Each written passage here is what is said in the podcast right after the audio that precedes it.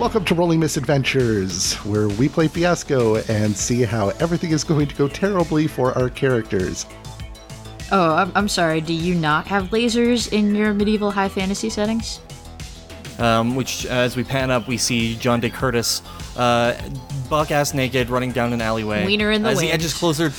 Yep, wiener in the wind. Uh, we were making some clones and uh, uh, made an extra. You. Who are you? I don't know about you, but where I come from, uh, the person who's currently wearing pants gets to ask the questions and get them answered. You want to use uh, uh, John for like a secret mission or something like that? Is that what's going on? Yeah, no, we're already there.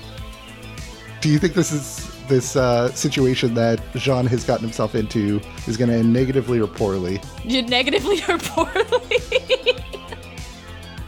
I'm going to say this right now. No clue what we've got ourselves into, so it's to be fun. It's to be fun, right?